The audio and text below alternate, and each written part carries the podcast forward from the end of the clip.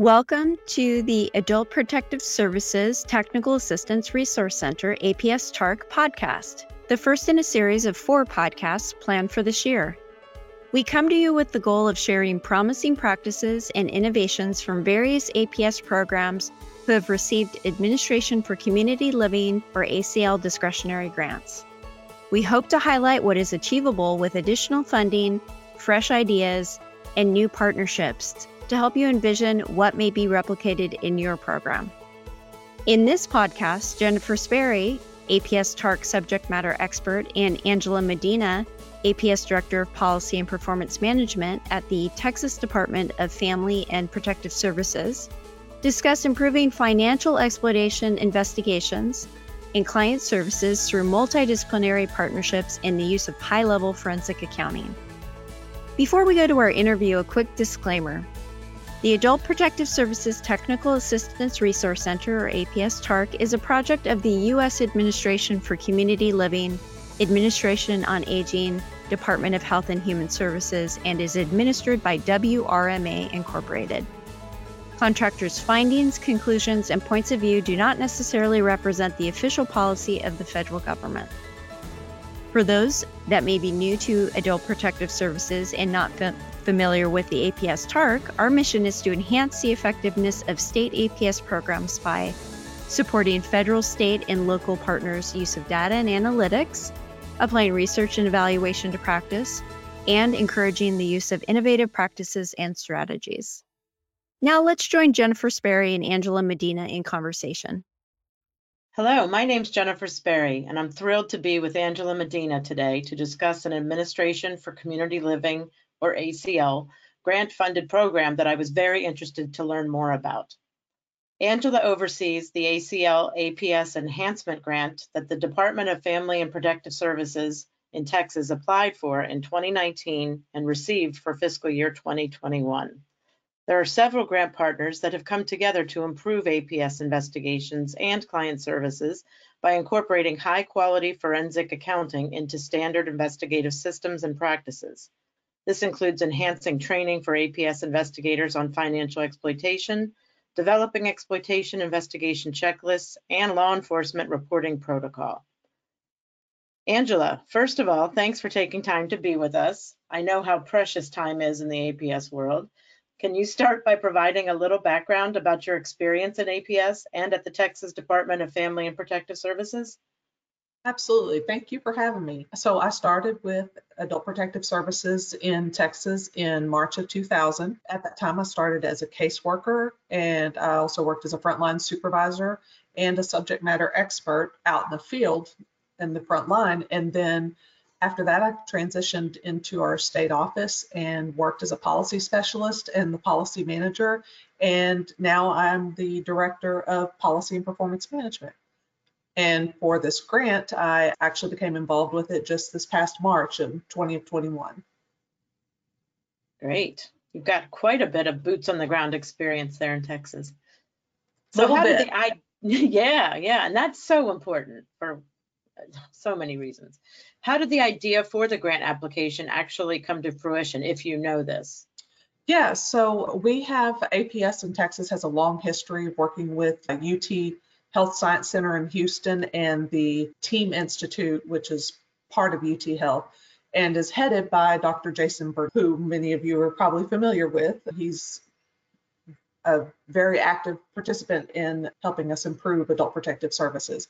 He actually approached APS in Texas about this opportunity and helped us with getting this grant application submitted.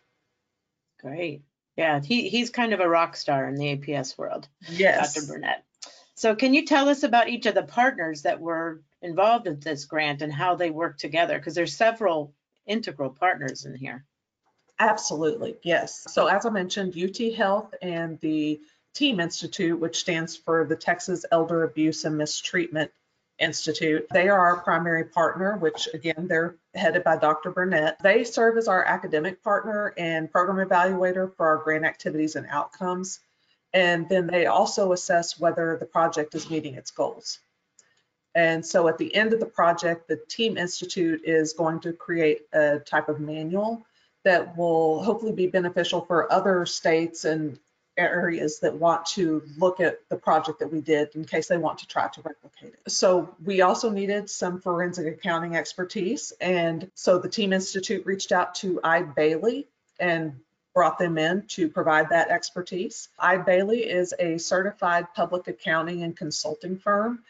And they're helping us in a few ways, one of which is providing consultation on our complex exploitation investigations, but they're also helping us with strengthening our exploitation curriculum and training.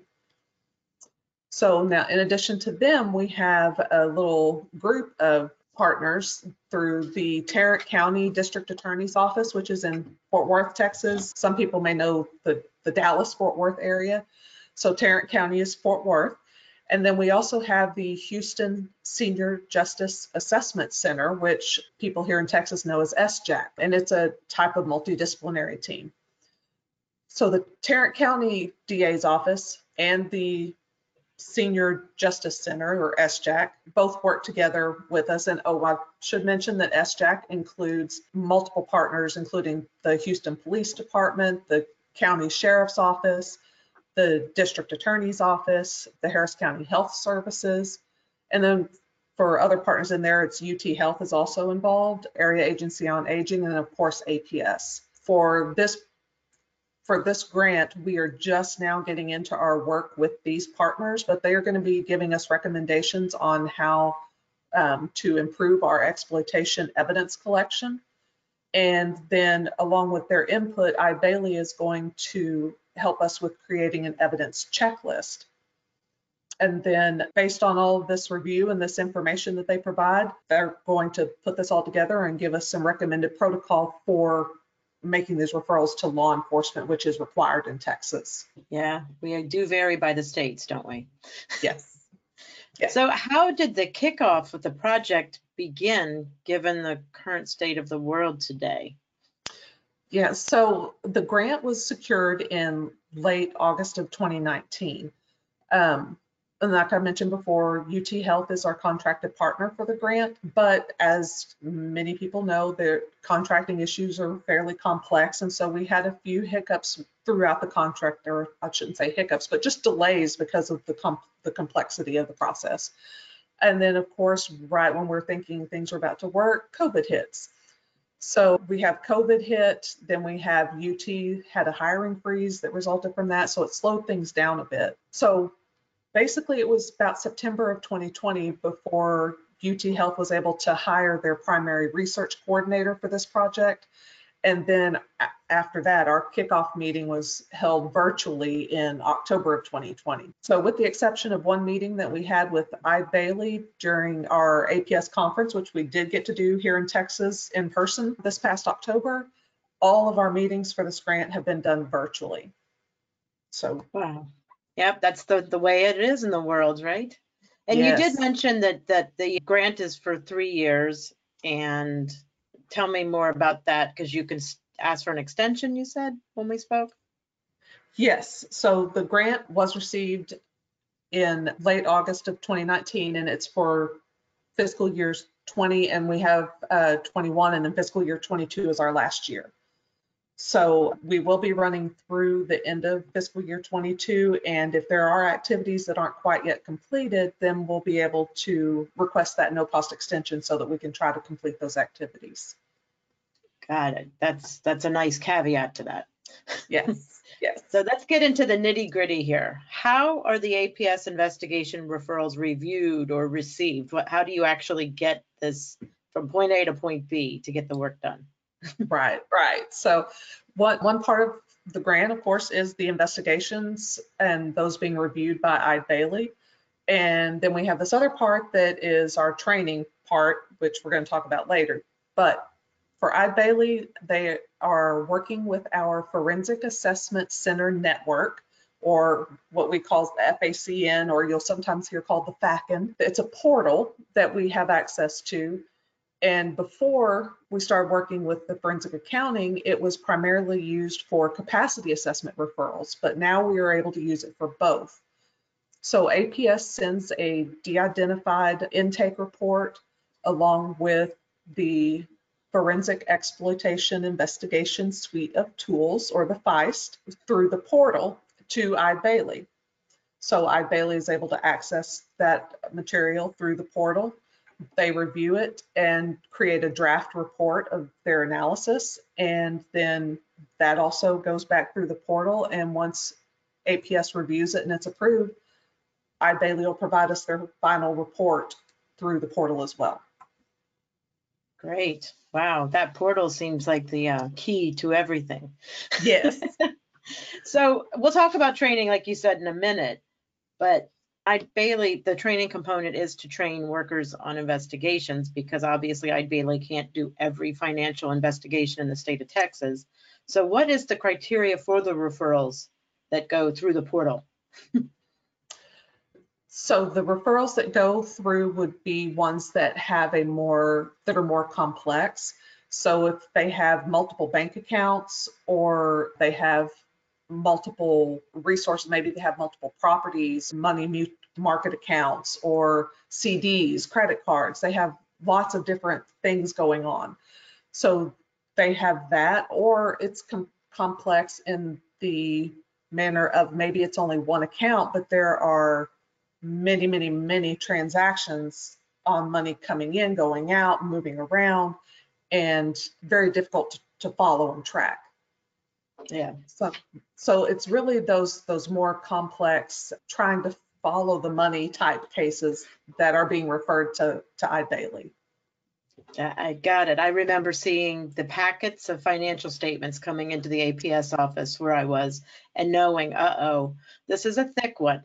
There's going to be a lot of stuff going on. So, Exactly. um, Yeah, it's, and it could be one account, like you said, or it could be eight different accounts. It's just so individualized.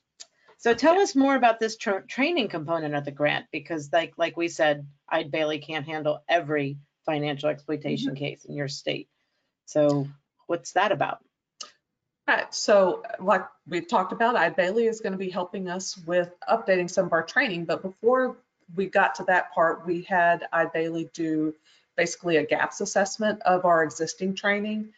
And they reviewed everything that we have so far on exploitation. And based on that, they made some recommendations to us on potential things that we could do to bolster our existing training. And while they gave us some fabulous recommendations, because of our timeframes and our limitations, we had to narrow it down from we want the whole thing to here's what we actually can manage. So what we're going to be working with is two different trainings. One of them will be our training that will be in person. And then there will be another one that's a web-based training. And Eide Bailly is developing both of these by working, they're going to be developing them and working with our in-house training department, which is the Center for Learning and Organizational Excellence. And they're going to, for the in-person one, they're going to do a sort of train the trainer with those CLOE staff so that Eide Bailly will be able to provide that training on the front end at the beginning.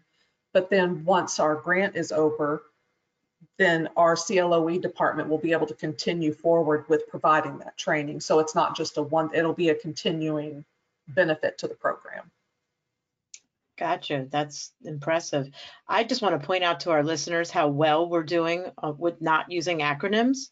Cl- CLOE is affectionately known as Chloe, right? Yes.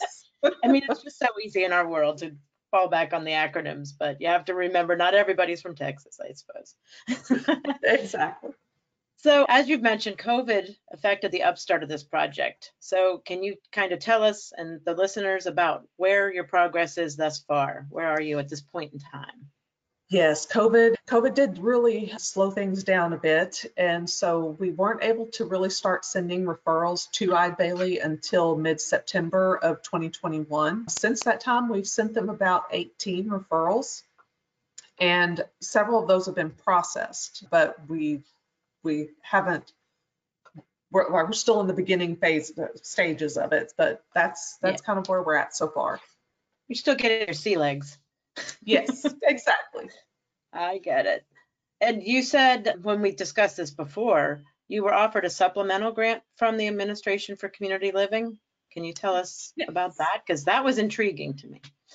Absolutely, yes. So there was a supplemental grant that ACL offered to go along with this grant, and Texas has decided to use it for some software for our subject matter experts who focus on exploitation. So the software, which is called ScanWriter, it takes it takes uh, financial statements and documents, bank records, credit card statements, handwritten checks, things like that, and it converts those into like an Excel type format. So it and it does this, of course, much quicker than a person could do it, and it puts it all into that format so they're able to start doing their analysis much quicker as well. So there's a lot less error or room for human error with the software going through this information and putting it in there and not having to worry as much about oh did i skip a line on this part and not skip a line on this part? So so we're excited to get get the software. We're still in the process of, of procuring it but it's something we're really looking forward to That's great. That sounds like some pretty innovative software. yes So as we close our conversation, I imagine APS workers in Texas really feel the support from this project. What kind of feedback have you received from the field? Well, that's exactly right. The feedback we've received has been nothing but positive. Some of the exploitation cases really involve a significant amount of money, you know, with the multiple accounts and transfers and transactions. So it makes it hard for our workers who most times don't have that that financial expertise to be able to to sort through all of that information. So our staff have really repeatedly told us how happy they are to have access to the forensic accountants and having them review the records and then providing them back with this really easy to read report that it doesn't only strengthen their case, but it's something that they can provide with their referral to law enforcement. And because some of the the accountants at Eide Bailly are former law enforcement, those reports are really tailored in the way that we need. So they've they've been very very happy with the service. Amazing. And the, this can analyze bank statements, financial statements while the investigator is getting new cases to go out and investigate. Exactly. So, yeah, so our goal for this podcast was to share innovation that's achievable through the Administration for Community Living's APS enhancement grants. And I think we accomplished that goal. So thank you again for your time and sharing this project with us, Angela. I know I look forward to hearing about how the rest of the project rolls out and seeing the manual that the Team Institute will be sharing down the road. So thank you. Thank you, and I appreciate you having me. Thank you very much for listening. To give us feedback on this podcast or any other APS TARC product, please visit our podcast page at apstarc.acl.gov forward slash podcasts and take our brief survey. Or email us at apstarc-ta